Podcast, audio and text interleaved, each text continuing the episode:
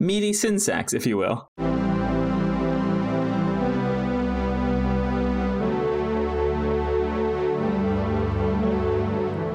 Hi, and welcome to Meet Your Heroes. I'm Audrey, And I'm Elliot. and this is the show where we ignore the very good conventional wisdom to never meet your heroes and instead get up close and personal with the lesser known legacies and real life bad behavior of some of history's most notable and beloved people.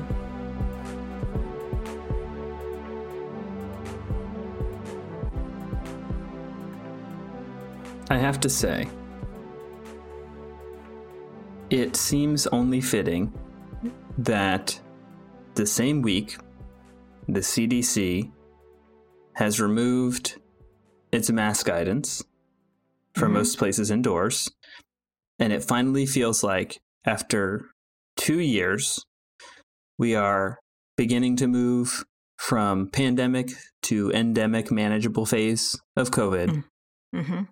That there is now a land war in Europe Yeah. because if there's any one reliable law of the universe, it seems to be that we cannot catch a fucking break. I say we, like the people the people of Ukraine, like for them, they cannot catch a fucking break. But as as a world community to watch this fucking madness. Um, yeah. Who who would have thought? I didn't have it on my bingo card, but uh, there had to be something. It just feels like there had to be something. Yeah, it does feel like there always has to be something. Um, which is why we provide this great service of a podcast weekly. So people for 45 to 60 minutes um, can escape from all of that. Yes. And instead think about the shitty things that happened in the past. Yes, it, it would be nice to stop living through history for just a little while Yeah. and think about some history that already happened. hmm That said, actually, before we go further, uh, I I do think we I would highly recommend people if you're looking for ways to help. Rescue.org, International Rescue Committee, is a great place. Uh, We're Mhm. going to send them some money. They are on the ground refugee support. They are doing the humanitarian work to help people like settle, find safe places to be, establish services, uh, helping with I'm sure the refugee communities that are moving to Poland, uh, which is like removed all visa requirements. So, uh, fantastic place started by a bunch of people, including Albert Einstein, I believe. Oh, uh, episode nine. Yeah, which you go back and listen to. Um, Actually, I, I think it's like episode, I don't know. He's around the 9, 10, 11 mark because I, I know he's with like Steve Jobs and John Lennon, that little group of folks yeah, we did. smart guy, did some good stuff. Also helped invent the nuclear bomb. So you know, uh, real mixed bag, real mixed bag. so a real mixed bag. As I often say about people who unleash destruction upon the earth. there we go. Um, okay, well, this week's hero, speaking of unleashing destruction, uh, I I selected this week's hero because it felt like a bit of an antidote to last week's episode, which was Last week was tough. Last week was not funny. It was intense. It was, uh, yeah, it was, it was, a, it was a rough one. yeah, I, be- I mean, obviously, I edited this out, but like, people need to know that about four or five minutes into the episode last week, I was like, Elliot, we have to stop. This is not funny. And he was And- like, Oh, yeah, I hadn't even noticed it wasn't funny until just now. And there's like 55 more minutes of this. It's true. It's true. It had not occurred to me. It's like, oh yeah, yeah, yeah. This was supposed to be a comedy podcast. Yeah. yeah. So, you know what? Every now and then we'll take one for the team and just tell the truth without the jokes. This week, I think we can have some jokes. Yeah, I'm looking forward to somebody who is not just living nightmare of a human being. With, Oh, I, I didn't say that. Oh, just we yeah, this week's hero might be one of the most chaotic, like personally chaotic and self-destructive and destructive interpersonally. Mhm. But in terms of like systemically, he was not super destructive. So you know we can have a little chuckle. okay, okay. Lay it on me then. All right, this week's hero is Lord Byron. What do you know about Lord Byron? Okay, so I vaguely, and not much, I vaguely know that Lord Byron was a poet. I Mhm. think if I had to if I had to put money on it, my guess is that he's a romantic poet. He is a romantic poet. Okay, which is like this particular area of like very flowery romantic type poem. It, it's not actually just all love romance, but like it's a pretty flowery type of poetry. Um, I honestly could not say I knew any more than that coming in. Okay. Okay. Well, one of our sources said that he is the uh, uh, second to Shakespeare, the most famous English poet of all time, which I don't know that that holds true. Yeah, I don't know. Uh, that seems uh, pretty generous. Yeah, but name another English poet. See, there you go. Okay, we there we go. we should really work on getting a third one. Yeah, we should. yeah. Um, okay. The only other thing that I'll mention, and we'll get to this, but the thing that I knew about him in addition to that mm-hmm. is that he's the father of Ada Lovelace, who was the first computer programmer. Do you have a lot on Ada Lovelace in this episode? Not uh, I have about that much. Okay, right cool. Uh, just so people can go look at Ada Lovelace because she's very cool. And when we say computer programmer, uh, basically this guy Babbage had invented theoretically what could be a computer. They didn't have electricity, mm-hmm. so it was all like gears and stuff. And he's like, mm-hmm. okay, I think if we put all these gears together, it'd be gigantic, but we could like have it do these things, and it would be automatic patterns and do math. And so she, who had done weaving stuff, like literally wrote instructions for this computer that did not yet exist, and wrote mm-hmm. an actual functional program theoretically that ended up now years later you can find it on the internet. It works like it actually mm-hmm. like worked with the design of the computer, and it was wild. Um, also, she wrote the first computer bug because there was actually a bug in the software that you can also go find on there, which is great. That actually just establishes her credibility as a programmer even better. But uh, she's really cool. Um, this episode is not about her at all.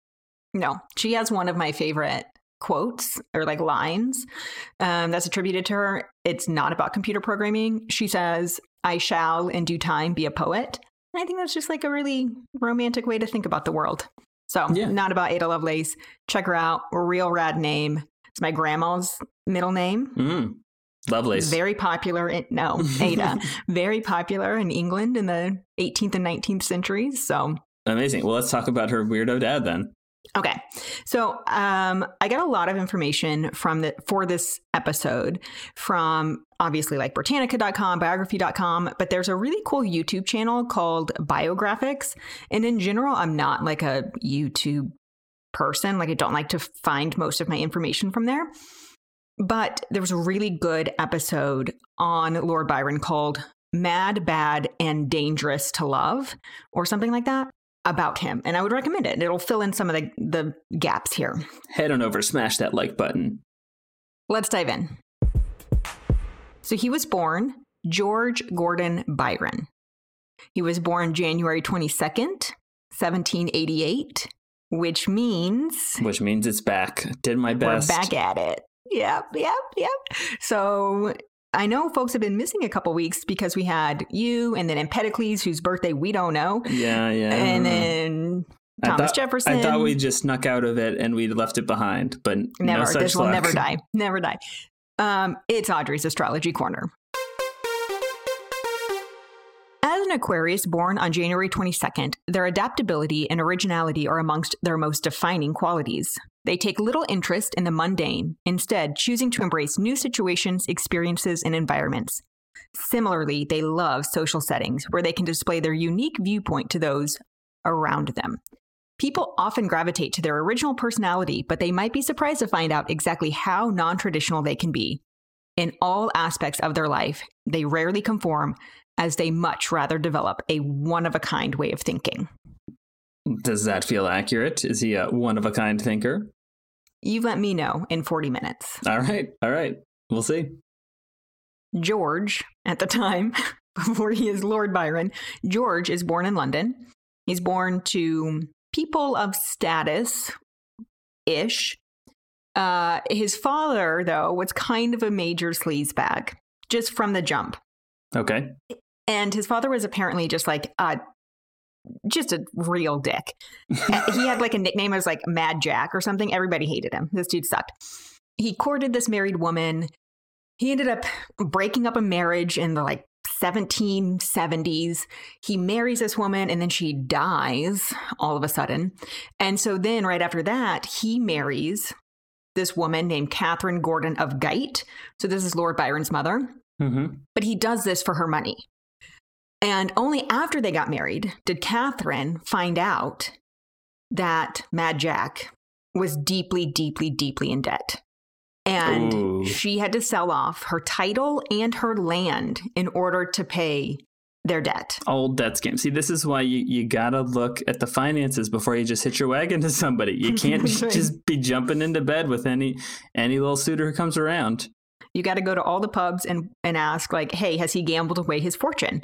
And am I going to have to, like, compensate for that? Has the Tinder swindler taught us nothing?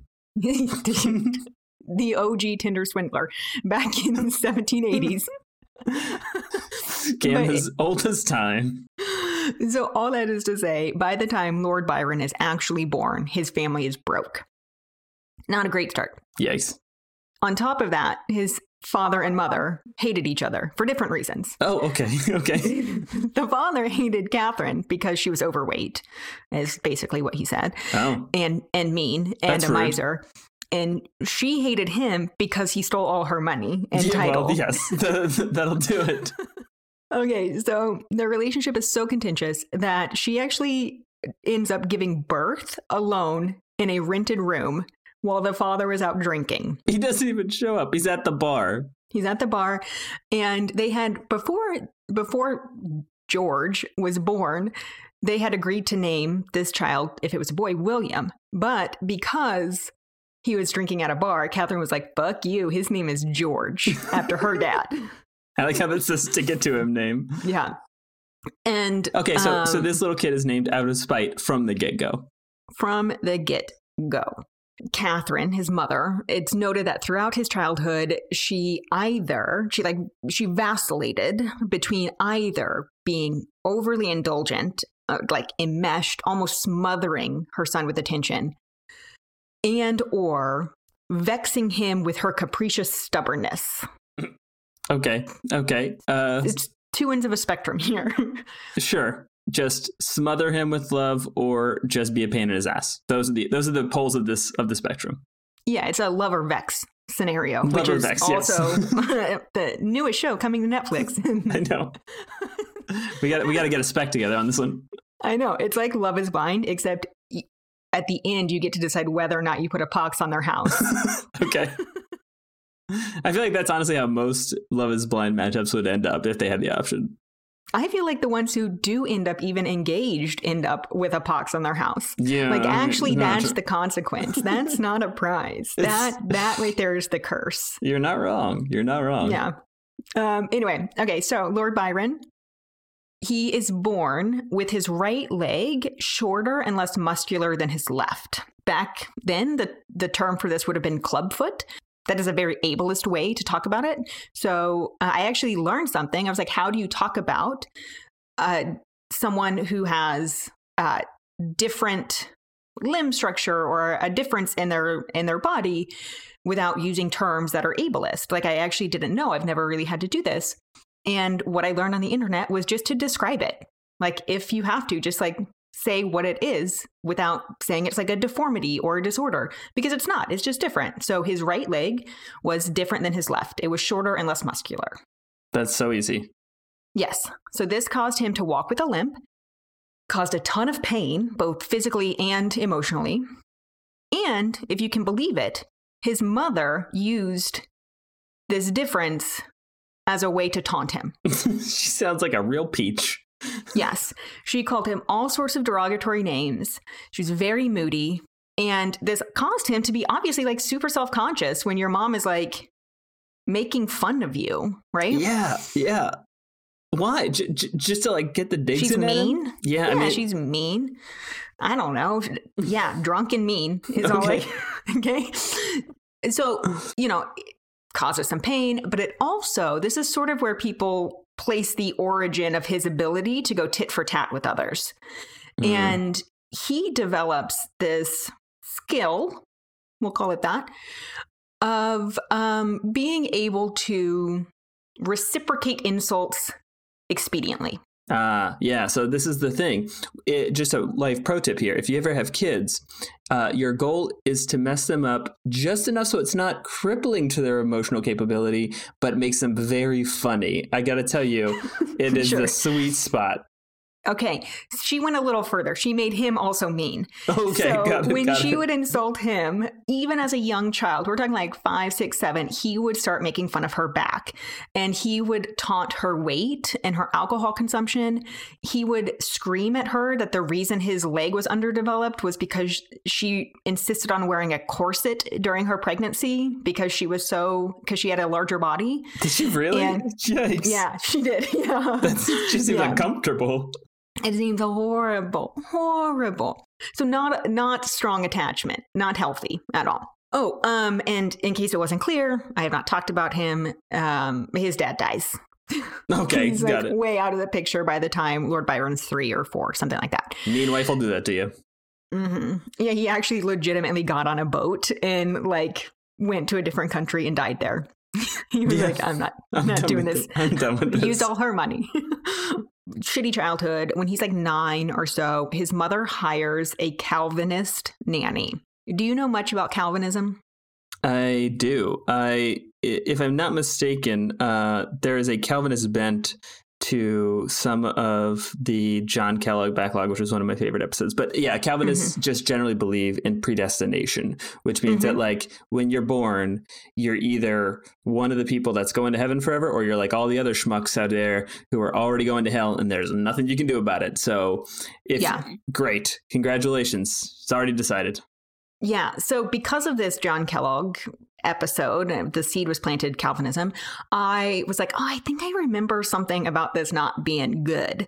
I don't think this will be a good thing. And so, listen, if any of our listeners happen been to be inexplicably Calvinists, one of the like 12 less left in the world, and I get any of the next paragraph wrong, tweet us. By the way, I think you, you can have the internet if you're a Calvinist. even if we get it right, uh, if you are one of our Calvinist listeners, let us know. I it seems like a very improbable subset of our audience, but the world is so big, you never know. I am so Yeah. curious why you're still here. But please, please reach out. Yes, yes. Okay, so this is the part of Calvinism that I wanted to highlight. So the core, one of the core main principles of Calvinism, and this like sort of this like predestined mythos, ethos, I don't know, view, is this concept of total depravity. Hmm? And this takes the idea of original sin, and it's like, what if that's not bad enough? What if Hmm. the idea that you're born with sin is worse than that? Ooh. what if everybody is just sin fully embodied? Just like meat this. sacks full of sin. All it is is sin. Every eh, you're total, totally You just said meat sacks full of Yeah. sin. Okay, got it. Yeah. Yes, yes. yes, electric meat sacks full of sin. Just there's no behavior you can have in the world that's not sinning. Meaty It's- sin sacks, if you will. And there's only really one way to get rid of this sin. You have to get it beat out of you. Oh, I d- didn't expect it. I didn't expect to take that turn. Okay. And so, if you can imagine, you don't want a nanny who believes that you are a meat sack full of sin. Wait, but the, why the beating? I thought you were already either going to heaven or not. What what what's the beating do? Is it just for the aesthetic? Like what's what's up? Yeah, I think if if you are just sin embodied, then you deserve to be punished. It's just like part of the protocol. Just No idea how this could fuck up a child. Okay. and so she's this nanny is like beating the hell out of Lord Byron for years. Literally. Literally beating the hell out of him. And you know, a lot of nannies did that. The unfortunate thing about this nanny is that in addition to being horrible, she was also a huge hypocrite. Hmm. because while she is just like beating the life out of Lord Byron, she is also sexually assaulting him for years. Oh, yikes. So here we are. We're laying the groundwork for his childhood. At this point, he's like 10, 11, everything sucks. 1798, things take a turn. His great uncle dies. And because his great uncle had outlived all of his heirs, Byron inherits both the title of lord and a huge country estate and all of the wealth that comes with it. So Uh, his yeah. family's back in the black, baby. Nice. I forgot. Yeah, you could. Inhe- the titles were inherited. It was like pa- Mhm. it's like passed down. So oh, look Mhm. at this. Look at this. Yeah. Dad. Dad just should have stuck around and, and held on a little bit longer. But nope. Gone. Kid gets it. And it's it's his, it's not his mom's. So he's 10, oh. probably changes the power dynamic a little bit, but anyway, this is this Not is like a turning point. Any of her stick beating nannies anymore? That's for sure. Nope, nope, he is not. Around the same time, Byron meets his cousin, Margaret Parker, for the first time. And this dude is like smitten. He loves Margaret. It it was this meeting that left him filled with what us poets like to call horniness. Okay. Yes. And it prompted a ton of poems. This is when he writes his first poem. He is like horny for his cousin. Ooh, He- okay. He can't have her because he's 10. And Oh, he's a ten. He's already ten year old. Okay. I mean, he might be like 11 or 12 at this point. He's like a middle schooler. Yikes. But he starts writing his first poem. And a few years later, he attends a prestigious boarding school. Any guesses what happened at a prestigious boarding school in London in 1801? They hit you with sticks. They hit you with sticks. Yes. They okay. hit you so much. It was not a big logical leap there. No, no. So he leaves his home where he's being beat by his nanny and he goes to this boarding school where he is mercilessly bullied for both his uh, his different limbs and also his weight. So Lord Byron at this time had like a larger body than most children at the time did. And he can't do anything about his different legs, but what he can do about his weight is develop a horrible eating disorder. Ooh. I know. So he starves himself. He uses tobacco to stave off hunger. And Wait, he's like eleven year old smoking. he's like 13 at this point, but yeah, Okay, like okay. smoking, chewing, just like he throughout his life, it's noted if you see any pictures of him, it's hard to recognize him photo to or like painting to painting. He doesn't he never looks the same in any of his photos. And it is because throughout his life he has this huge fluctuation of weight from like really really skinny to being in a larger body. Just like back and forth. So he goes from anorexia to binge eating, back and forth, back and forth. And so I, I bring this up not to talk about his body, but because it is part of this like origin story of like who he is. He has very little control over anything else in his life except at this moment in time, this is how he takes it. Man, he's got like a real grab bag of all the like early formative trauma and mental health issues. Like, have we left anything off the table at this point? Any crippling anxiety that around the corner? Because we only got a few boxes left. We could even check. There's more boxes. Oh, There's no. more boxes Oh, we no. can check. because Poor um, little George here. by the time he's 17 or 18, it's clear that Byron's personality is not going to be one of moderation. He's moody and he has violent outbursts, never does anything halfway. So he goes to university, and this is where Byron falls in love for the first time with a straight guy. Wait a second. He was horny for his cousin, though. Don't want to Mhm. downplay that. Do not count that Mm-mm. as love. Unre- that was that was child love. Okay. That was child love. This is like his first real love, like Oh, okay. consuming, unable to like sleep and eat sort of love. Okay. Okay. And it's with a straight guy. So Not gonna work out too well. Yeah, Byron does what poets do when their love is unrequited. They just obsess over it. They write endlessly about it. Insufferable. Insufferable. He's writing dozens and dozens and dozens of poems. He's just swapping out pronouns so he doesn't get like beat to death. Oh, he writes it Because as, it was- as it's to she as opposed Yeah. to he. Got it. Got it. Got yes. Uh, because being gay in England at the time was punishable by death. And he already had a long history of being hit by six for other reasons. Like you don't want to. You don't want to add to the list, honestly. No, no. Okay, so here's here's where we're at on the list of things that fuck up Lord Byron as a child, a Oh, yeah. young a young person. Yep. Abusive mother, hmm drunk father, Yes. poverty for a bit, Yep. Uh, abuse from the nanny, hmm uh, both physical and sexual, bullying at school, hmm Hit with more sticks at school. hit with more sticks at school. Um, he has uh, physical difference, Mm-hmm. variety of ways. He's got an eating disorder, Yep. and he's queer Yeah. Born into a homophobic society and queer. in a homophobic society. Yes. Okay. So he's got all these poems. He ends up getting them published as a book. And this book is called Hours of Idleness. The press gets a hold of this book, and a number of publications do what publications do. And it is mercilessly destroy this book. Ooh. They call him a talentless hack. They're like comparing him to other poets at the time. Now, hold on, hold on, just hold like on.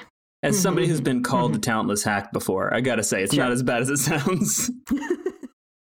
right. Well, here's what Byron does with this. You would think a lot of people would be like, mm, "No, I can't do this. I quit. This is too much for me." And Byron was like, "No, I've been training for this my whole life. Buckle up." it's like the training montage, right? Yes, His whole yes. childhood. so instead of quitting, he writes what would be considered the modern day diss track. Yes. It's called English Bards and Scotch Reviewers. And it not only attacks every single major publication, but it also unprovoked attacks all the other poets who are famous in England. he just gets on a roll. And once he gets Yeah. to the people he has beef with, he's like, I got more energy here and just like starts shit with everybody else too. Yeah. It's like when Machine Gun Kelly was like, hey, Eminem, I want to fuck your daughter. And Eminem mm-hmm. was like, oh, it's a rap battle now. Yeah, yeah, bring it on. Bring it on. Yeah. He does all of this. And even though the first book was shit, everybody loves this. Mhm. This puts Lord Byron on the map. Everybody is talking about this like angry, entitled poet who just put out this like crazy diss poem and like, can you Oh, believe he said that? And like, blah, blah, blah. He's 21. Mhm. He's got a little taste of fame. He's got means now because he's a lord. And it's sort of this rite of passage for men at the time of certain means, you know, to go on a tour of the Mediterranean. Most people do this to like learn another language, culture, blah, blah, blah. Lord Byron is writing to all of his friends. He's pretty pumped because he heard that in Greece, lots of boys are DTF Okay. and he wants to do that. He goes, he travels. He loves that in Greece, there's this like acceptance of homosexuality and like this fluid, less puritanical culture. He writes The vices in England are whoring and drinking. In Turkey, sodomy and smoking. Mm, nice little upgrade for him there. Yes, usually I would be like, get yours, Lord Byron. Mhm. do it. And in many cases, I would still probably say that. Except Mhm. the thing is, do you know where I'm going with this? No. A number of the sexual encounters he has involve young boys. Oh, damn. So it is not okay in any circumstance. This is not a get yours, Lord Byron. This is get fucked. Like, what are you doing? Not good. Strike one. Strike one. I was gonna say he had so much going for him. He didn't. He had so much making him sympathetic up until now, right? Yeah, you gotta root yeah. for the for the underdog who's just like tearing everybody a new asshole with his diss track poem, and then gotta go and gotta go and be a Be a pedophile. be a pedophile. God damn. Yeah. He gets home. His mom dies. This makes him very sad, despite the fact that they hated each other. Yes. when poets get sad, poets do what poets do. And he ends up writing his most famous work. It's called Childe Harold's Pilgrimage. And one person talking about the publication of this series compared it to Gangnam Style. What? So picture this. He's like, all right, shitty first book. Everybody Mhm. loves my diss track. I'm going to write this next one, this these poems. And I'm going to and it is just like meteoric rise to fame. He says like one of his most famous quotes was like I woke up one day and suddenly I was famous. Like Mm, that's what happened just blew up. his the first run of these books sold out in three days. Suddenly, everybody knew who he was, and this was like a really, really big deal. Like he was immediately a list. People were begging him to come entertain at their parties. And they're doing this not just like his poems or like whatever. I mean, they're Mhm. good, but they know that if you get Lord Byron to come to your party. You're not just getting this famous poet with this Gangnam style. You're getting a roast. Tracked. You're getting a You're roast. getting a character. You're getting a character. So they're like, okay, you know what? This is a real high risk, high reward scenario. we are going to invite Lord Byron into society. And he makes it A list, top rank, pick of the parties, pick of the people. He can do no wrong. He can go wherever he wants. So he's like the poet for like the selling of the of the books, but he's also like the party DJ who's there for the entertainment. But he's also Yeah. like the A list comic because he's there to like Mhm. tear your shit up if he comes to the party. He's he's Yeah. a full package. It's a full package, and he's really himself. He's not like not not a caricature of himself. Like he, he as a character is all of the things you think he would be. He calls this time in his life his reign, R E I G N. hmm 1812 to 1815 is really peak Lord Byron. During this time, he has all the women he wants, and he wants three women in particular during Oh, this okay, time. interesting. The first is a woman named Caroline Lamb. She is described as tiny and androgynous. Byron loved her. Loved her. And of course, he does nothing in moderation. And Mhm. so he like falls hard. This is requited love for like one of the first times, right? Yeah, it's one of the first, every every time before this, he's been like pining for his cousin or whatever, or the schoolboys, and now Yes. he gets it. Yes. And and her energy matches Lord Byron's. She gives no fucks. Tiny androgynous, no fucks. He encourages her to cross dress and then meet him in sort of like semi public places to have very kinky sex. Oh, Again, get yours, Lord Byron, Catherine, sure, whatever. sure, sure, sure, But this is a, a very real be careful what you wish for, Lord Byron. because Catherine Lamb was like, I will see you, whatever chaos you have, and raise you to destruction. Oh, that's what you want. Somebody's gonna fuck up your life. Th- that yes. They're together for about a year, and he ends up like the equivalent of texting her breaking up. He like sends a little written note like, "Hey, you're crazy." He's like, he literally said that he could no longer date her because of her quote unquote erratic behavior Just like to put it out there that clearly. You from him yeah of yeah. all people. He's like, all right, Catherine, I am just, that didn't work. Let's go in the total opposite direction. I'm going to hit up my mathematician cousin, Annabelle. Is this the same cousin from before? Different cousin. First Okay. cousin, Margaret. This one's Annabelle. Got, Got a lot it. of cousins. Got it. She is described as sort of like a dowdy, down to earth math- mathematician. And at first, she's like, no, dude, you're my cousin. We're not going to date. You're chaotic, and I go to church. Okay. Wow, it's really hard to pin down his type. Can I just say that? He's all over the place. We're only two in. Oh no. Wait. I don't think he had a type. I think he would pin down anything that walked by him. But it's 1813. He's just a horny, chaotic dude, is what we're finding out. hmm Oh, yeah. yeah. There's probably deep mental health issues here that everybody's writing off as quirky, including us. But yeah, he's he's fully, if I had to guess, like absolute borderline personality disorder, Okay, diagnosing okay. him 250 years later. Like, With absolutely no guy- credible uh, training whatsoever. Yeah, he's yeah, just none, none. I mean, there's no here. Here's what I'll say: no moderation, Mhm. promiscuity, Yep. self-destruction, Yep. substance abuse. Check. Yeah, not a lot of like real relationships. At sound great at parties, though. I get why he was so popular. That is that is. You, oh, if you have one, it really livens things up. It really does. It does. Okay, so he's got his first cousin, 1813. He's like, marry me. And she's like, what? No. But then a year later, she writes to him and is like, you could ask me again if you wanted. And I would maybe say yes. No. So he asks her again.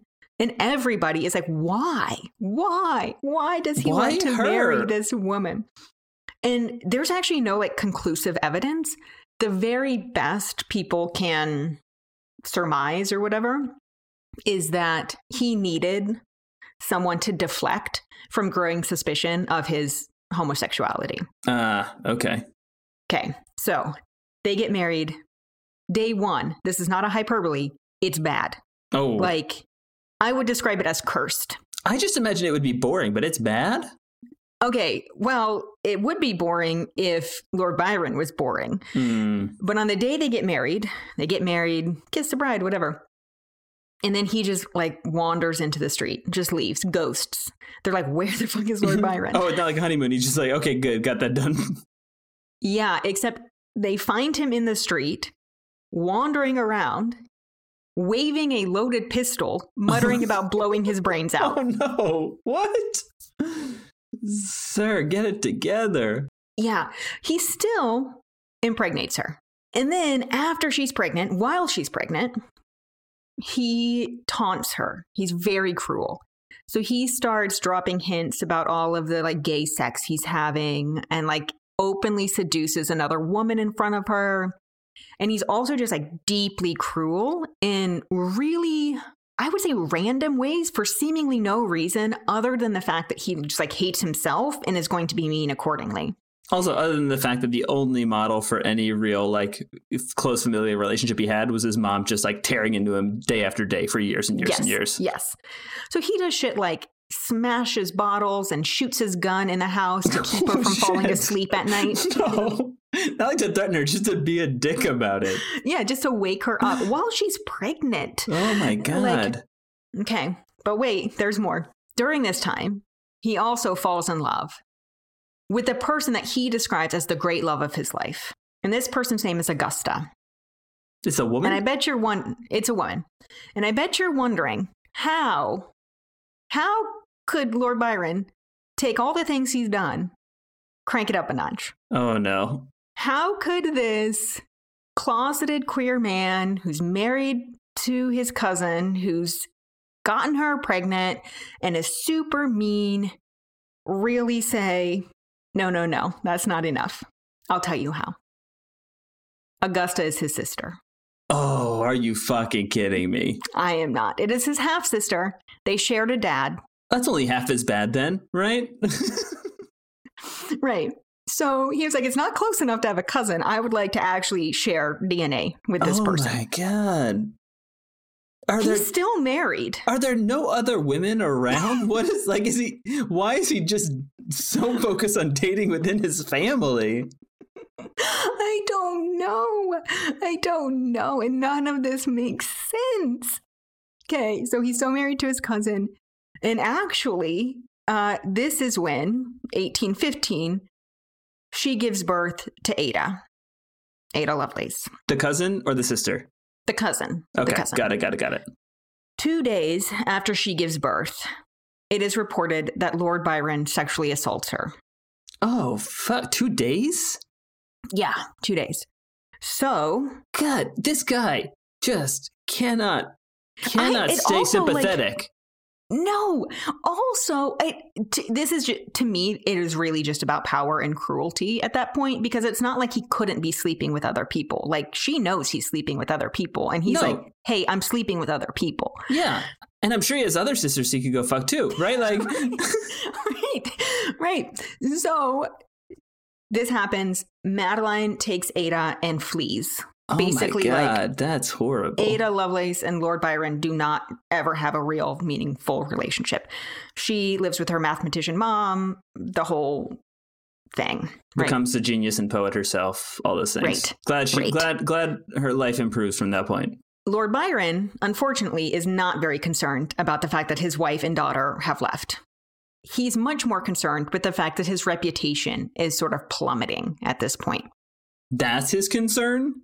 Yeah, well, you know, he doesn't really love that everybody knows he's having an incestuous relationship with his sister or that he is bi at the very least. Mhm. There's an easy fix if you don't like that people know that. You just don't have an incestuous relationship with your sister, right? Like he has all these other options. Yeah, Come sure on. don't. But Yeah, well, let me guess. His his uh, solution to this problem is not to uh, stop doing that. He finds himself exiled, uh, as he should be, right? Yes. Um, not for the gay stuff, but for the like sexually assaulting his wife, the Yes. domestic abuse otherwise, the Mhm. the waving guns about all the fucking time, just Yes. willy nilly. right. But because there are some real consequences associated with the rumor that he's doing these things, um, although there's actually no real consequence for domestic violence, they did not give a shit about women. Yeah. It is like i said being gay is punishable by death and recently uh, around this time there had been seven men who had been sort of gathered up five of them were put in the stocks and two were hung in the streets for homosexuality Shit. And so he is legitimately, again, concerned he's going to be killed because he's so well known. Everybody knows him.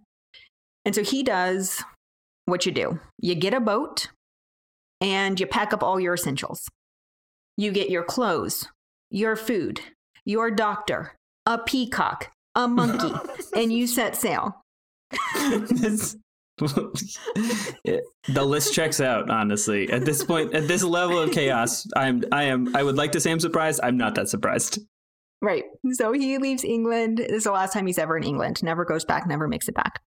And despite having such good company on this boat, the exile makes Byron really sad. And so Byron does what poets do when they get sad they write Mhm. a lot, prolifically. This is a time where he is writing just like tons and tons and tons of some of his most famous his most famous poems. He gets to Switzerland. He's in Geneva. And he reconnects with this other poet he knows, this other romantic poet, Percy Shelley. And Percy brings his lover to Geneva with him. And his lover is Mary.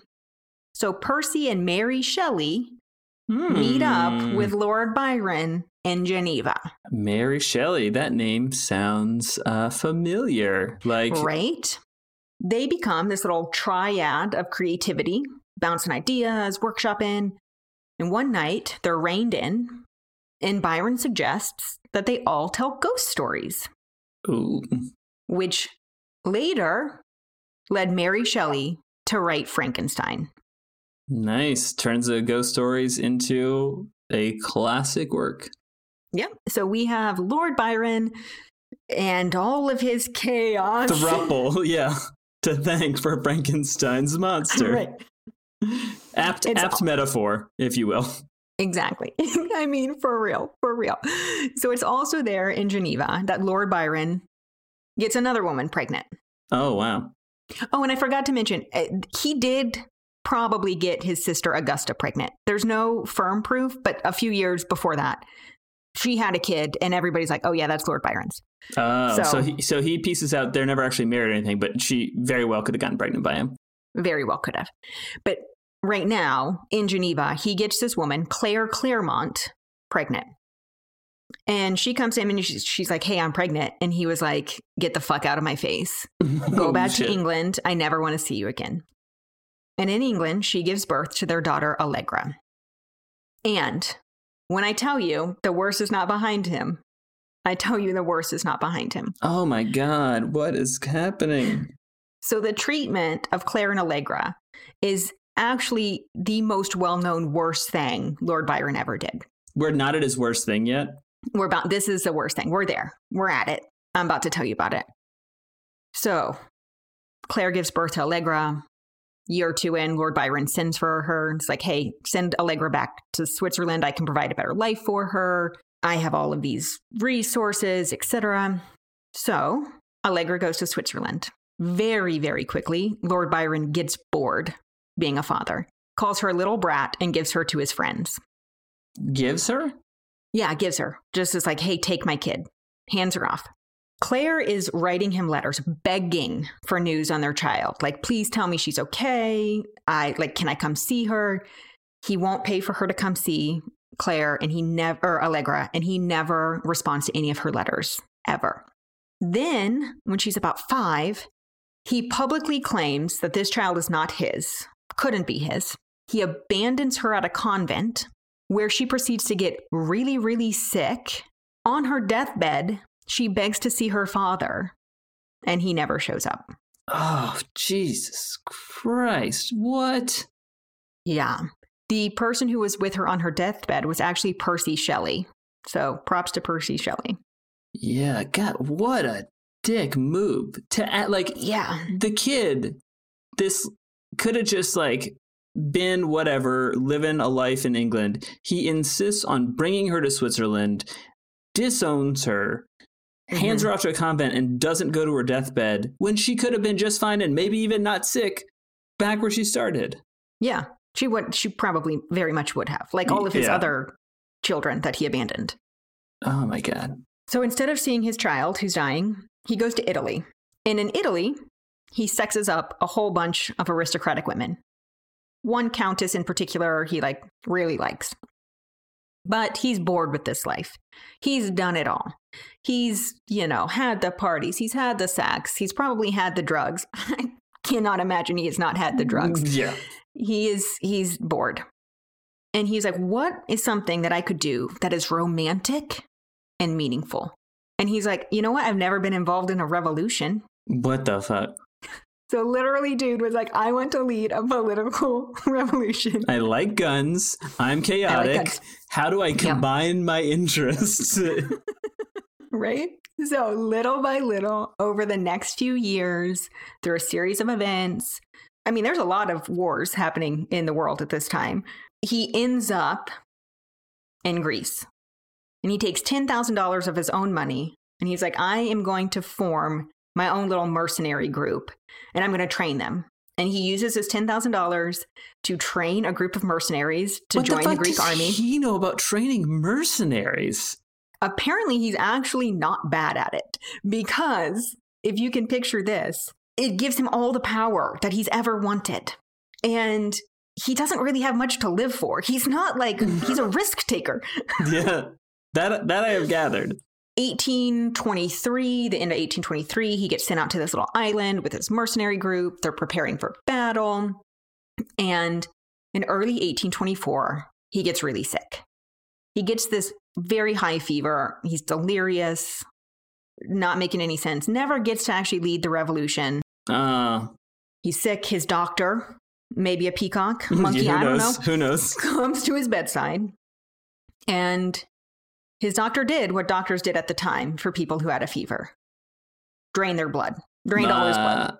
Uh, Ooh, that's uh not Not not, effective. effective. It turns out we have now learned blood ends up playing a, a relatively important role in the human body, and uh, you do want to keep it inside. It turns out.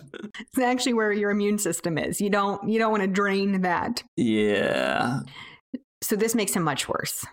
And one morning, April 1824, he says, I want to sleep now, and then just dies. Curtains. He's just 36. He did all of this in 36 years. Wow. Wow. Lived a fucking life. Lived a life. His death is received differently in different communities around the world. I would imagine.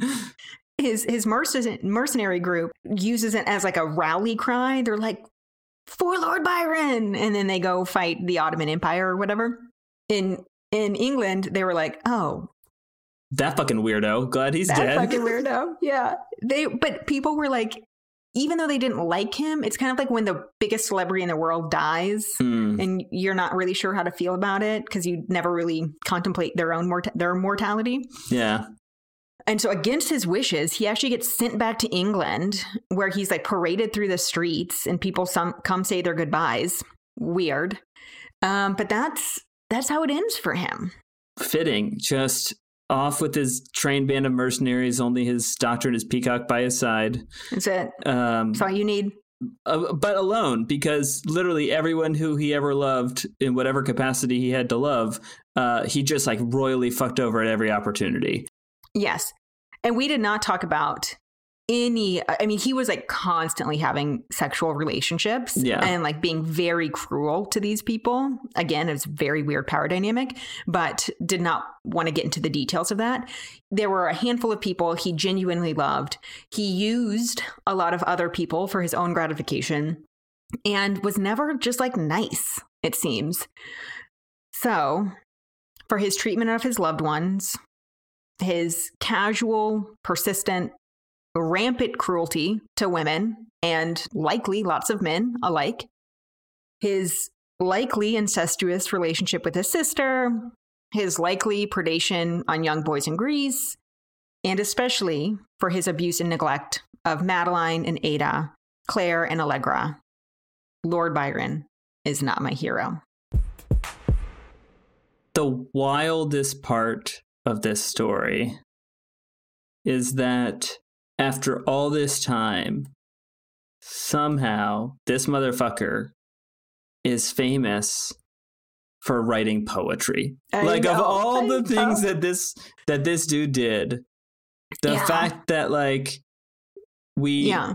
we know him for like some flowery romantic language as opposed to like shooting off guns in his house and going to a revolution with his monkey. Like that is a miscarriage of justice. I know, I know. So I thought this week's episode, even though he sounds like a real shithead, Oh, uh, horrible. it was a, a a good way to sort of like bring us back into the Meet Your Heroes fold, the classic, yeah, the this- classic story of meeting your hero. This is the sweet spot. If you think you don't like history, what you actually don't like is how boring historians are because they will tell you all of the lame stuff. And Yeah, you need unqualified, not very good comedians to do it instead. exactly.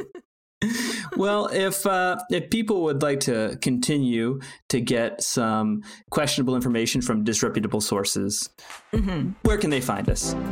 They can find us on social media at Your Heroes Pod or on our website at meetyourheroespodcast.com. Yep, and please like, share, rate, review, spread the word, tell your friends. And until next week, Don't be a hero. don't be a hero. Bye.